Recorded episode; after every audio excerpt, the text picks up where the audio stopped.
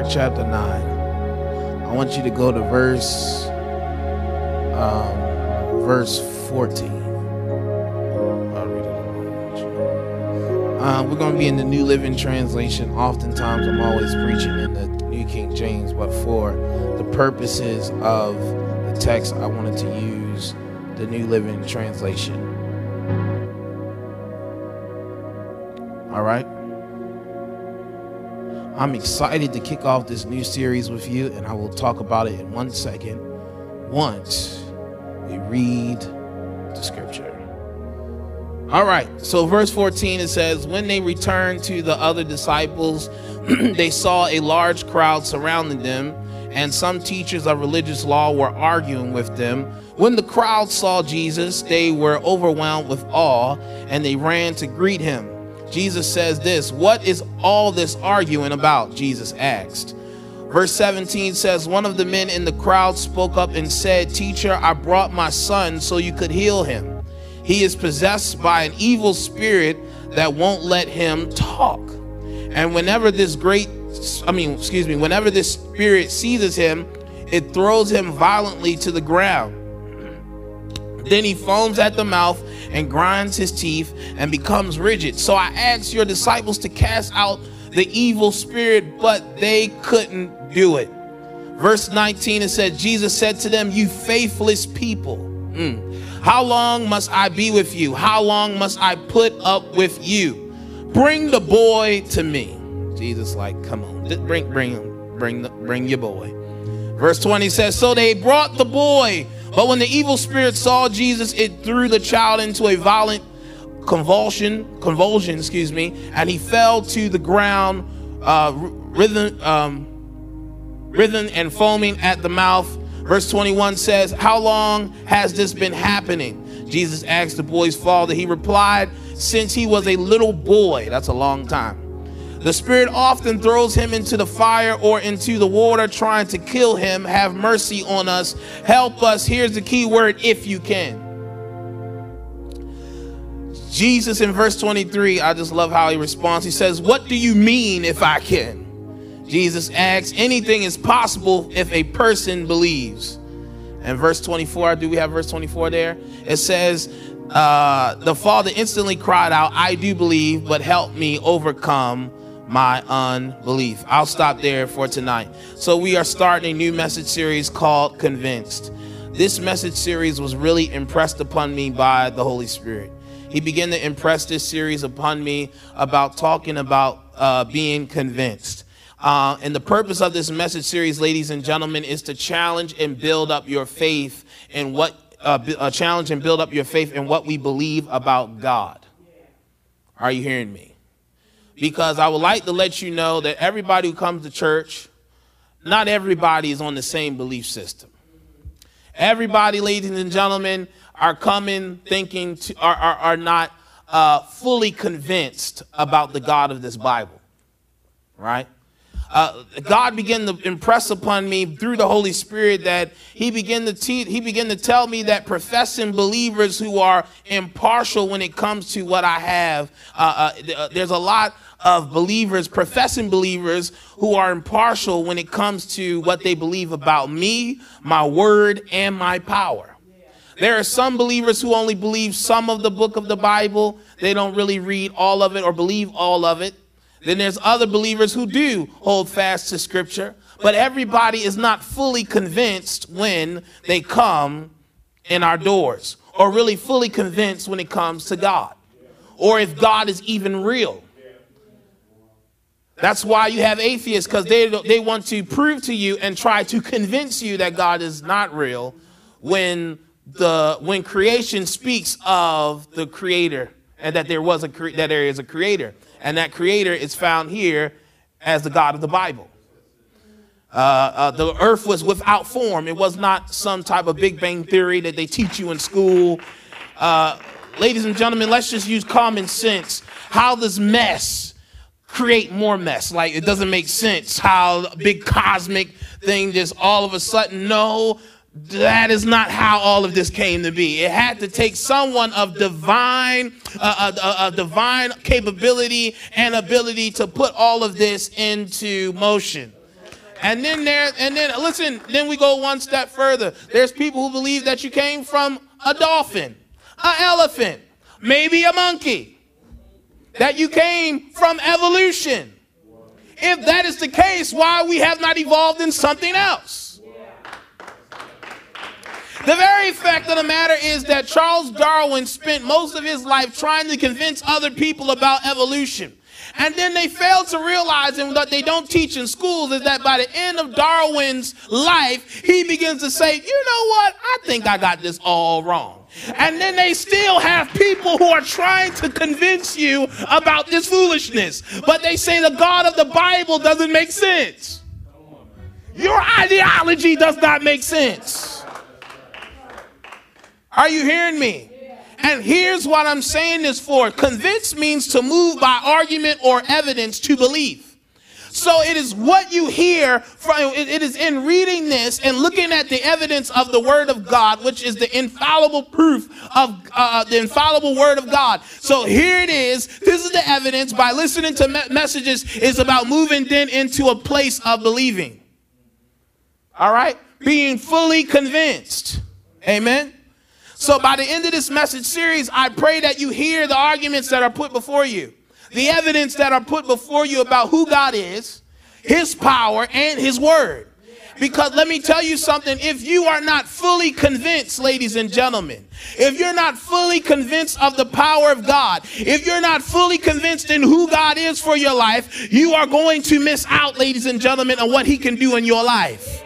Ladies and gentlemen, let me tell you this now tonight. God, we are raising up a people here at T C F who is fully convinced that nobody can sway you in doctrine. Nobody can sway you to the right or to the left, but you believe in the God of the Bible because you have the evidence of how he's worked in your life. Say you can't, the old folk used to say, you can't tell me nothing about him. I know too much about him. You can't make me doubt him because I know too much about him. I know too much about him. This ain't just, uh, uh, it's just not uh, one of these cliches that we throw around. But if you really are convinced in the God that you serve and the power that he has to save your life, the greatest miracle that you can t- to the sign that God is real, that he was able to change and save your life. And if you're not convinced of the saving power, power of God, look at you and how God took you from where you were to where you are now. And when you realize where you are now, there gotta be a God to bring me out of the pit I was in.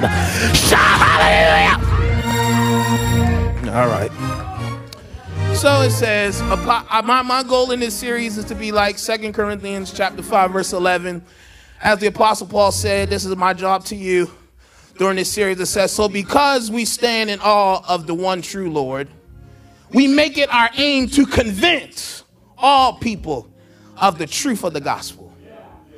I want to convince you of the truth of the gospel. God sees who we really are.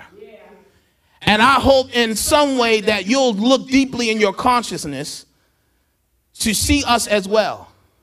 So God knows who I am as a man of God. I pray that you also would know the same to me, that you'll look deep in your conscience to understand that what I'm going to give you is truth. It's the facts. And I pray that you look at my life, not being perfect, but looking at my life as I'm staying and remaining in Christ, that you would follow me as I follow Christ. You should follow nobody who's not remaining in Christ. You, here's what the key word I said. I said I'm not striving for holiness. I'm remaining in holiness. I don't got to strive for nothing that God has already made available to me. I don't got to strive to, uh, I don't got to strive for righteousness when it's already been made available to me. I just got to remain in it. So in Mark chapter nine, I got to move because I don't want you in here long. Mark chapter nine, ladies and gentlemen, it is such an amazing chapter. Uh, in the very first uh, verses between Mark chapter one uh, uh, through verses uh, before you get to verse fourteen, Uh, we see that uh, Jesus took three disciples with him, Peter, James, and John, uh, to the Mount of Transfiguration. Uh, for the past couple of weeks, I know we're not dealing with this particular text or that particular section, but I've been trying to understand this particular verse. So he's there. I don't have time to go into it, but uh, in those chapters, he took them on the Mount of Transfiguration, and they began to see the glory of God. They saw Moses and Elisha. He saw Moses, who was the giver of the law, and they saw Elijah, who is known as the one of the greatest prophets to ever live. All right. So he sees these two and that they wanted to be there. Peter, uh, I believe Peter said, well, let's make up tents. Let's stay here. No, the glory is not for you just to stay in it. The glory is for you to be active in it as well. See, God doesn't show you his glory for you to stay the same and just to stay there. No, God shows you his glory to empower you to move forward. Are you hearing me? So they come down from the mountain, and while coming down, listen. How many of you say, I had such a great time in the presence of God? I'm coming home from the presence of God, and I'm coming into foolishness. Do you see the text? I've come out of the glory of God. I'm coming. I'm going back home. I'm feeling great about this. I wish I could have stayed there, but we couldn't. So I go there, and I, I, I, I'm here, right? I, I'm here, and we come into some foolishness. The foolishness that we have now came into, ladies and gentlemen, is, watch this, is that the scribes are getting into an argument with the, the, the, nine, the nine other disciples that were there. So Peter, James, and John went with Jesus, so the nine, the rest of them were left behind. So with them being left behind, the scribes then came into arguing with them, right? Because what happened was is that a man that we know, his name, we don't have his name. We don't know where he's from. We don't know his, we don't know uh, how old he is. But we know from Luke chapter nine that he has a son.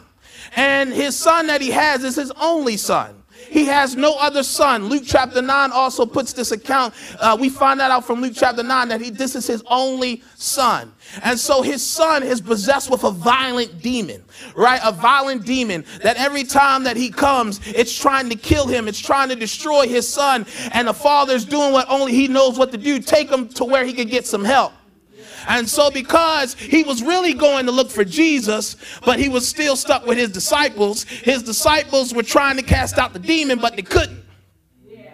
So what happens is, is that the scribes, who we would call the Pharisees or the Sadducees, are then trying to discredit the disciples in hopes that it will discredit the ministry of Jesus. All right? Are you following me?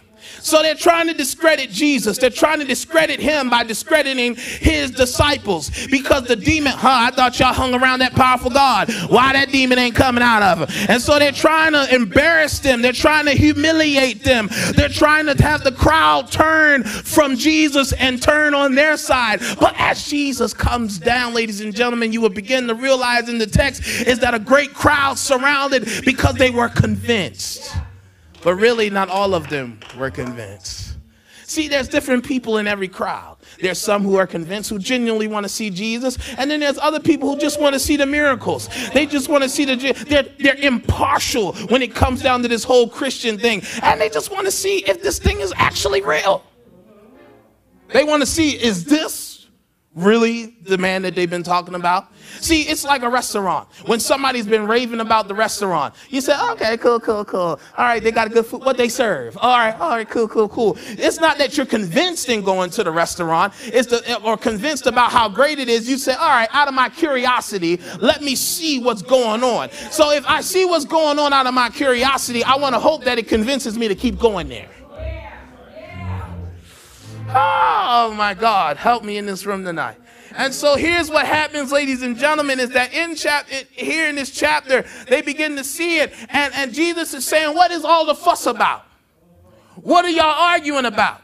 So the man, the father, then says, what this whole commotion was over anyway, that in, I, I, I brought my son who was heavily demon-possessed since he was a kid, and he'd been foaming at the mouth. Uh, the, this demon is violently trying to take him out, and your disciples couldn't do nothing about it. So then we find out what the real deal is about. Here is where Jesus has us at today. And that very verse is found in verse nineteen. Jesus said to them, you faithless people. There's, there's different types of, you have the Father, you have the disciples, you have the scribes, and you have the crowd. And Jesus is rebuking all four of these groups of people. Jesus is rebuking the disciples for their weak faith. Jesus is rebuking the Father because of his unbelief. Jesus is rebuking the crowd because they're worldly. Jesus is rebuking the scribes is because of their religious. And oh my God, and the funny thing is religious people have so much to say, but they can't put their, oh my God, they can't pray for you. To, uh, they, they didn't do anything to help the situation. They just wanted to complain about it. They didn't do anything. My thing is, is, all right, if I'm not doing it, why don't you try to pray for the boy and see if he come around? But they understand they don't have no power because they don't believe in the power of God. Are you seeing this? He's saying, you faithless people. In other words, what Jesus is saying, you people have no faith. You don't believe. Here's where I'm telling you. Convinced is all about where is your belief level. Even if you have a f faith the size of a mustard seed, you have to believe in order for that little bit of faith to, you know, take root. Are you hearing me? Jesus is coming at us and rebuking us for where is your faith level? Here's the deal. We, ladies and gentlemen, in this generation, I would consider to be faithless because we can run to any other thing but God, because you are not convinced that God is the real answer for the problem you have. You are not convinced that Jesus is the solution for your problem. You are only convinced that Jesus is the, is the solution for some things, but not all things. That's what you believe. I'm coming for our belief system today. I'm coming to challenge you. Where is it in your life where you actually are convinced about God? And what are the areas that you are not convinced that he can help you with? Because guess what? If you're not convinced in those areas, then you won't never see the power of God operate. All right. So he's rebuking them. Why is he rebuking them? Let me show you a couple of things. Unbelief does not please God. He's not pleased by it. Why? Jesus said this statement because he was grieved. He was grieved in his spirit because there was no faith present. There was no faith present. Ladies and gentlemen, let's look at it. All right, so the man is coming. The father is coming with his child. So he believes God to some extent, but he does not believe in the power of God. How do I know this?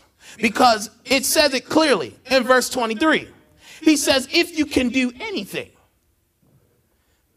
If you would want to. When, and Jesus is saying, what do you mean if I, if I can?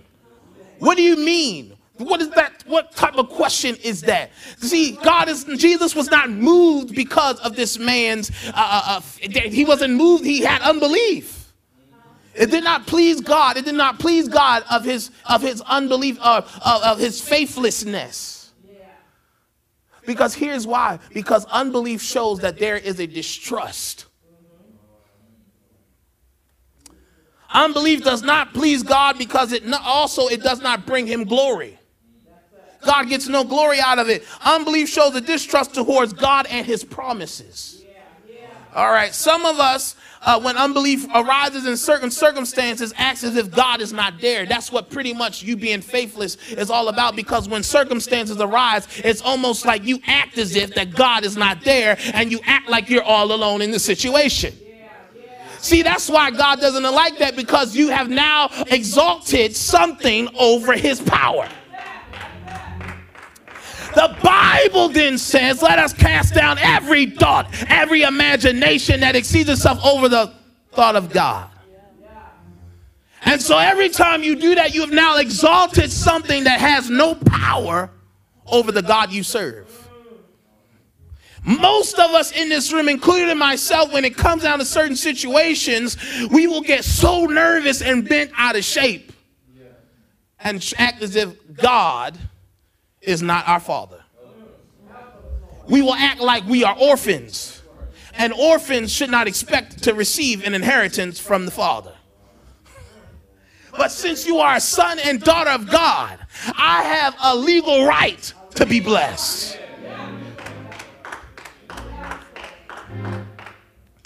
But are you convinced of that? Oh, some people are not so convinced, and I'm getting too far in my next week's message. You're not so convinced because you still in shame, you still in condemnation, and you allow the enemy to ha have something. You allow the enemy to let you still wear something that God has then took away from you. But you still like to put it back on and wear the jacket of sin, condemnation, shame. God said, I didn't already remove that from you. Why do you keep bringing that up? But if you're not convinced that God has delivered you from that and that God has forgiven you from that, most of the time God has already forgiven you, but you ain't forgive yourself. All right.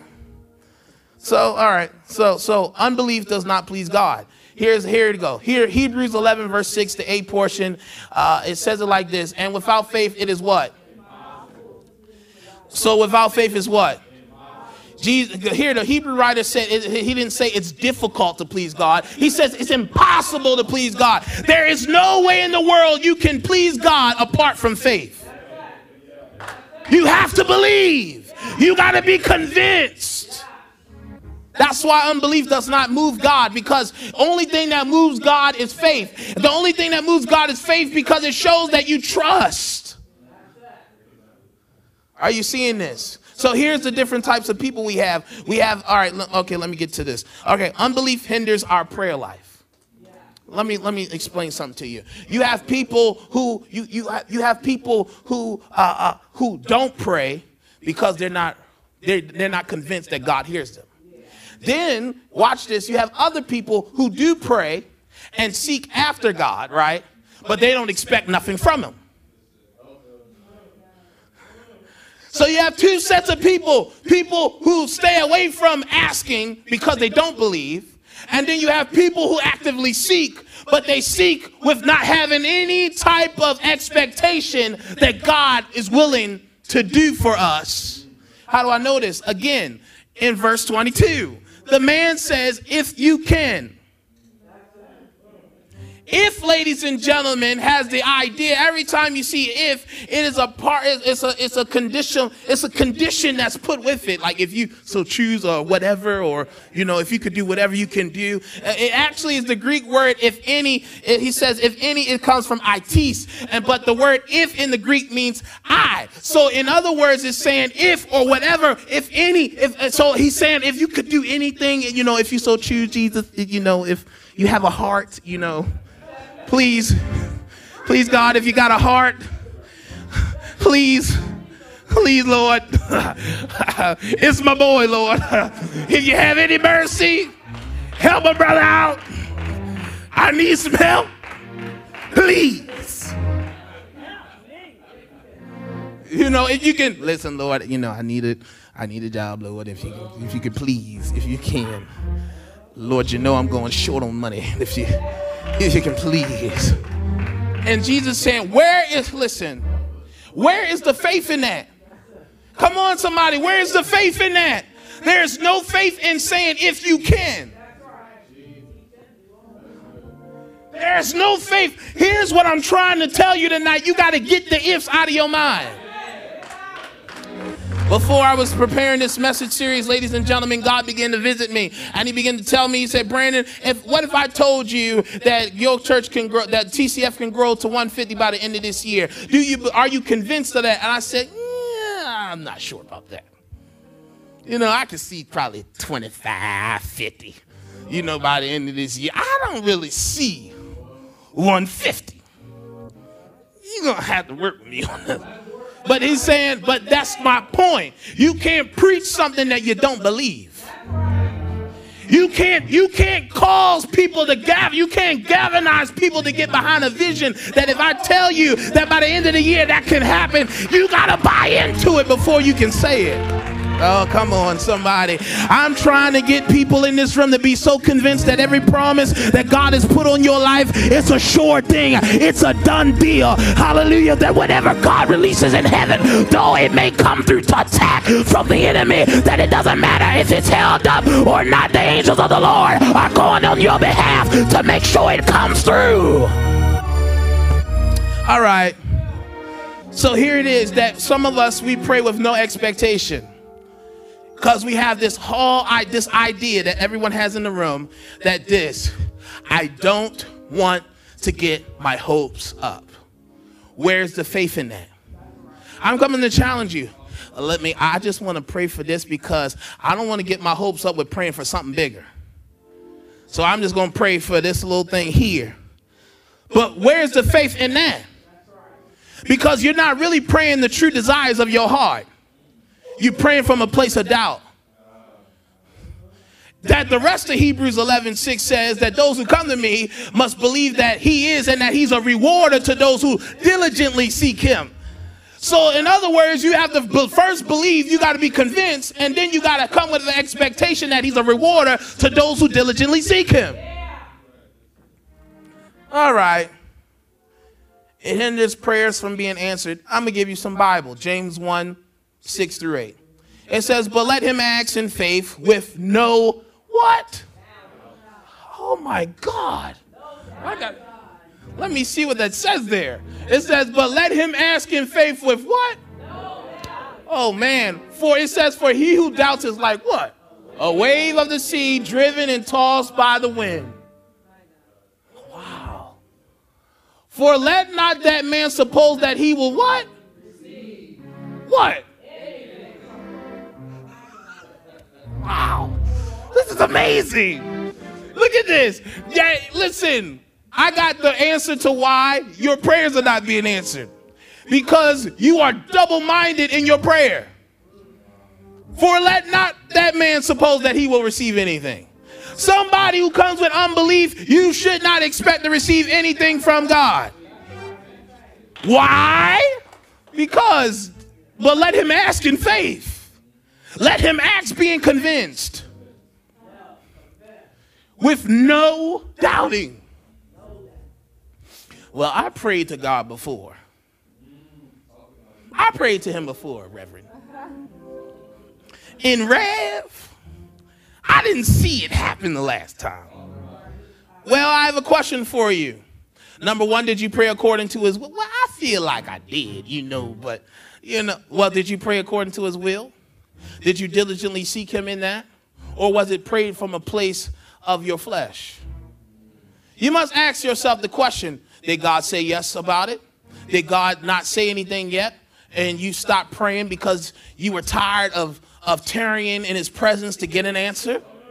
What, what was it? Did you stop praying too soon before the miracle came?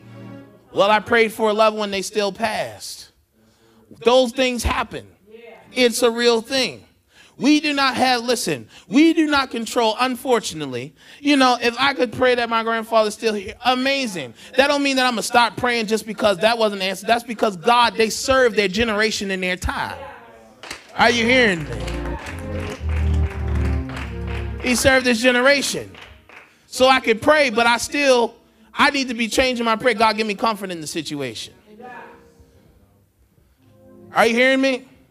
So I shouldn't expect to receive anything from God if I'm going to still play in the place of, oh, that one time that happened. No. Keep going. Don't stop because you didn't see something happen on the last time and you're like, oh, my God, God is not real. He's a phony. He's a phony. You'd be like Donald Trump. He's fake. Fake. He's a faker. My God, help me. Say, help me. Help me. Hallelujah. Help me. Listen, let me give you another thing. Unbelief will limit the supernatural work of the Holy Spirit in your life. This is very important. Very important. Here, here, here I want you to know that Jesus can only do but so much in your life. Only do but so much in your life because where there's unbelief present, he can't operate. That's why a lot of the supernatural is limited in your life. That's why you don't see as many power, you don't see as many miracles, and you don't really see as much favor because it's limited. Because of your unbelief. How do I know this? Because in certain regions, Jesus didn't heal everybody. Jesus couldn't do a lot of signs everywhere. Because where there's no faith, where there's no, where there's no faith, there's no miracles. Where there's no faith, there's no signs. Where there's no faith, there's no, there's no wonders. Because nobody trusts to see it. All right. How do I know this? Matthew thirteen, verse fifty-eight. I'll give you more Bible. Now he did not do many works there because of their unbelief. Jesus, in this particular verse, it is referring to his hometown, Nazareth. They could not, he could not do as many works there because they were so tied up. Oh, that ain't that Mary's boy? How is he talking like this? How is he operating like this? Let me tell you something there. This is, this is a sidebar. The very fact of the matter is there are some places that you can, that you will be, that you will go that they can't really receive you because they're still operating on old off information about who you are. They still talking about who you were and who you used to be. Yes, you are used to that person, but this is a new creation. And so when they see the new creation, they don't know how to respond to it, but they can see the difference in who you are, but they still want to keep you bound to a past. All right. And so because of their unbelief, God could not do any miracles there. Because they just saw Jesus as the man, not Jesus as God. Jesus. You saw Jesus as the little boy, but you didn't see him as God, the man. Hallelujah. That even when Jesus was twelve, God, the Holy Spirit was upon him in the synagogues, teaching them what he knew about his own self. Oh my God. Oh my Jesus in the room. Hallelujah. I don't care what you know about me. You got to receive me in my office. You got to receive me in my office of who I am and what I'm able to give, because of something on your life is attached to me. And because you attached to me, there's blessings upon your life that can be released and unlocked because of who you are attached to. Uh, but if you see Brandon, oh, I remember he was a young boy. I remember he used to preach when he was in the basement. I remembered all of that stuff, but when you receive me now, it's a whole new different thing. You know where I came from. You know what, how, what I have on my life. And if you know it, it can be favor you. But if you still, all right. So look at, look at when people always want to bring that up. Yeah, yeah, yeah, that was cool. We had a good time back then. Yeah, that's not what I do now. Hallelujah. I still have a good time. I still know how to have a good time, but that ain't the type of good time I'm trying to have anymore. My life is on a whole different wave. It's on a whole nother wavelength. I don't care what you think. Oh, you ain't fun anymore. You don't got the turn up in you anymore. I don't care what you think. This is a new man. This is a brand new man, and I ain't going to be bound ever again. Be not enslaved by the yoke of bondage ever again, but he the Son sets free is free indeed. Shout glory! All right. So, as we come to a close, as we come to a close, so how do I overcome our unbelief? So I can't talk to you so much about unbelief and not tell you how to conquer it. Are you hearing me? In your life, you will have moments of unbelief. It will be a real thing. But it matters about what you do with it. I'm going to give you point one. You ready? I want you to write this down. Must be honest with our doubts and cast them at his feet. You got to be honest. What I like about the man, even though I beat him up for the last twenty minutes, but I give respect to this man, and this is why Jesus showed compassion on this man. Why? Because he still came. And when Jesus said, what do you mean if I can? And Jesus put a condition on it. If you believe that, like, if you would believe, all things are possible to those who believe. Jesus did the same thing to Martha in John chapter eleven, verse forty. Did I not tell you if you would only believe, you would see the glory of God?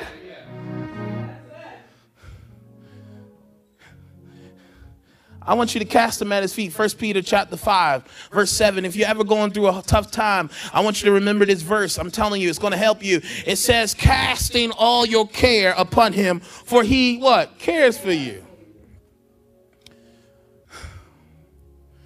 Casting all your cares upon him. So in other words, unbelief is a care. Whatever it is, cast it upon him. Whatever you have unbelief about, I want you, as Peter says, cast it upon him. There is no problem too big or too small that Jesus is not willing to listen to and not willing to take on. How do I know this? Jesus says, for my burden is light, but my yoke is easy. My yoke is easy and my burdens are light. In other words, Jesus shares the yoke with you. That's what makes it easy.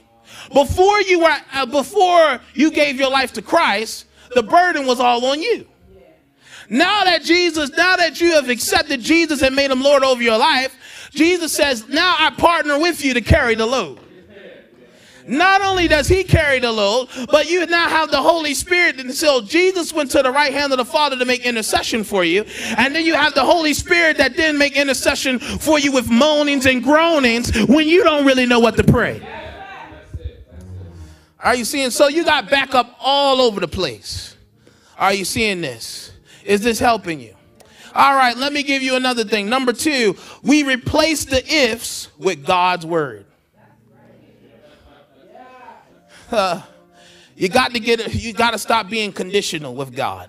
If you can do this for me, Lord, I promise. I, I just promise, Lord, that you just, if I can just please win the mega million, Lord, I promise. If if anybody done that before, I know I have. You know, on the recent thing, I think people don't tell the truth. You know, I tried to play the mega million when it was on a high thing, just to be fun. You know, it's a fun thing. You know, I wanted to be in the number. I said, well, but it, lo and behold, there was just a little ounce of prayer that said, you know, Lord, if you know, if I win this money, amen, amen, I would, I would be a good steward over it, amen. I would, I would give to the church more than ten percent. I would give twenty. Oh Lord, I would help those in need, but I'm also in need. So.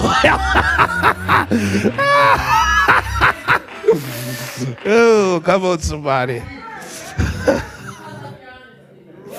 You know, it wasn't just me. My mom was also in the prayer as well. Amen. Like, I'm going to throw her on the bus because she was with me as well. She said, Brandon, you want to play the ticket? You don't mind? I said, well, you know, two, two is better than one.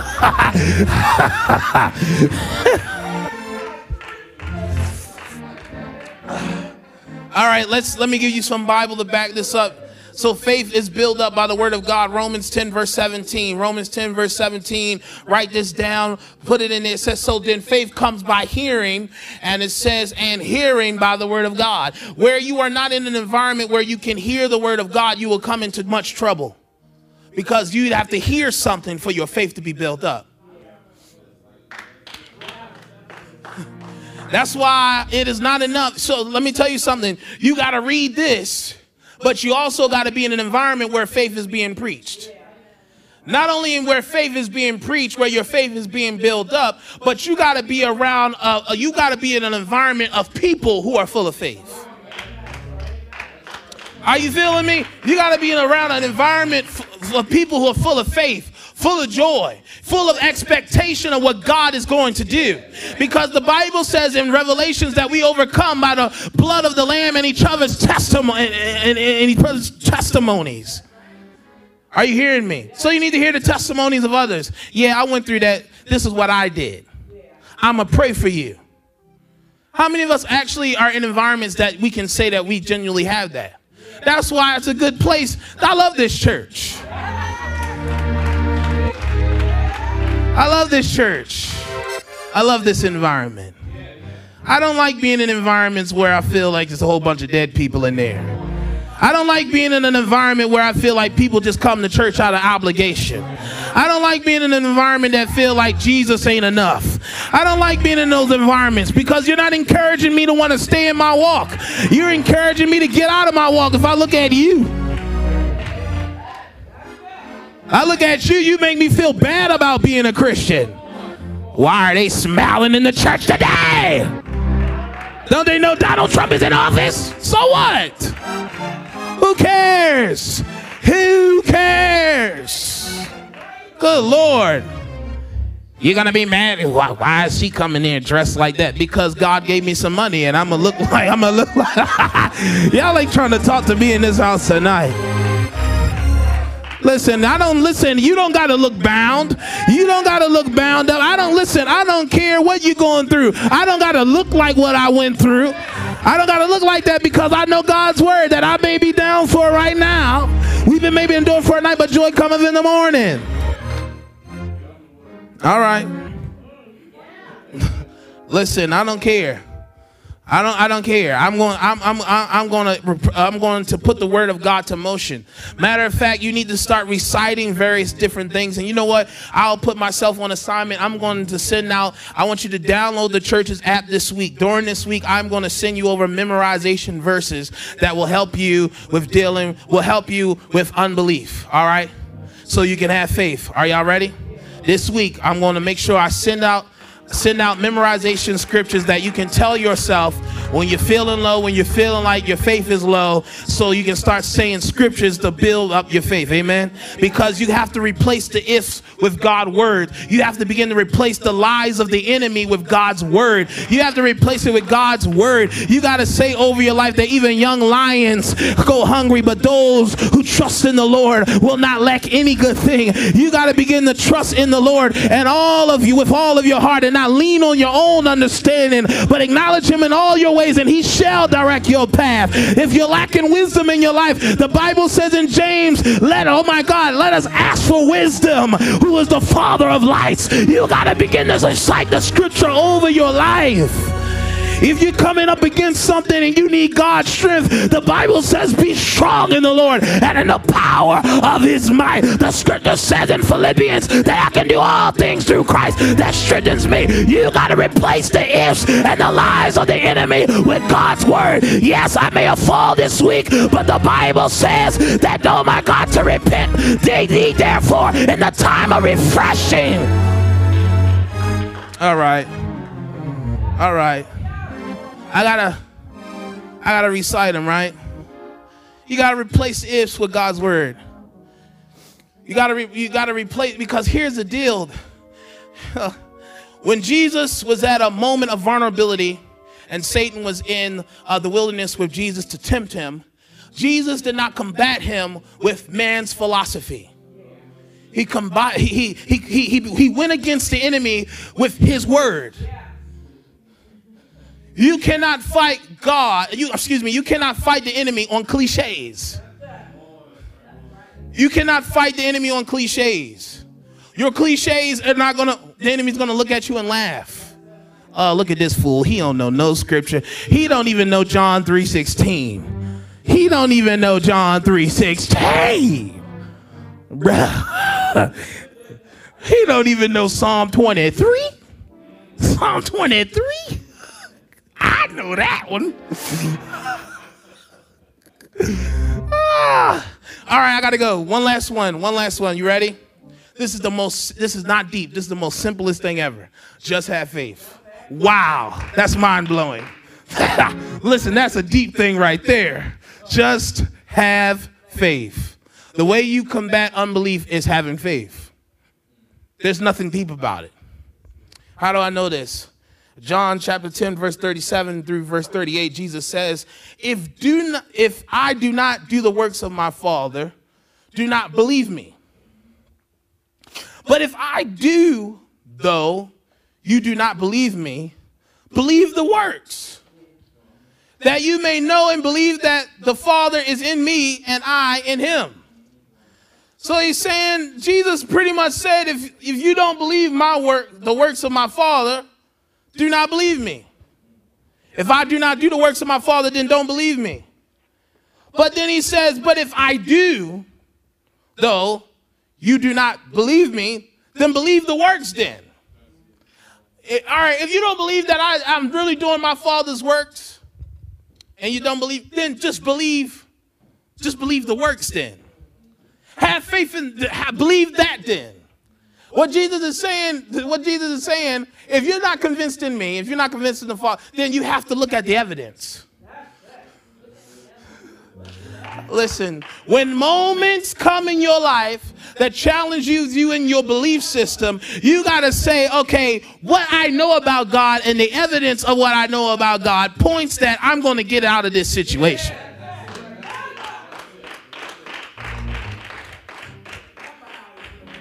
You gotta listen. Listen here. Joshua was instructed that, that they they they made they they put they they they they they they made a memorial of how Jesus, how God brought them through the Jordan. You have to begin to re realize that if you journal, if you do every, anything like that, if you journal, you begin to look at old journals of how God brought you through then. And then when you look at where you are now, you just say, okay, if God brought me this far, God will continue to take me all the way. You got to remember, you got to remember what God has done. Hallelujah. And become and be convinced in that. You got to be fully convinced. That is how you are going to conquer that unbelief. Because we're not here. Let me tell you something. We're going to have moments to arise. But if we got a faith-filled people, you can, oh my God, you can conquer any mountain that stands in your way. There's, there's an old song that says, we come this far by faith, leaning on the Lord, trusting in his word. He has not failed me yet. But you got to be convinced. You got to be convinced of this truth, that Jesus is the same yesterday, today, and forevermore. He's not going to change up on you just like that. Jesus is not like a man. That's a great thing. I don't even need to go to he shall lie. He, he, he don't lie. I just go to that one. He's not like a man. Why is that good? Because us humans change aren't as fickle as the weather.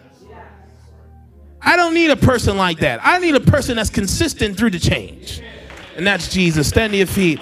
Stand to your feet. Look at somebody, say, you got to be convinced.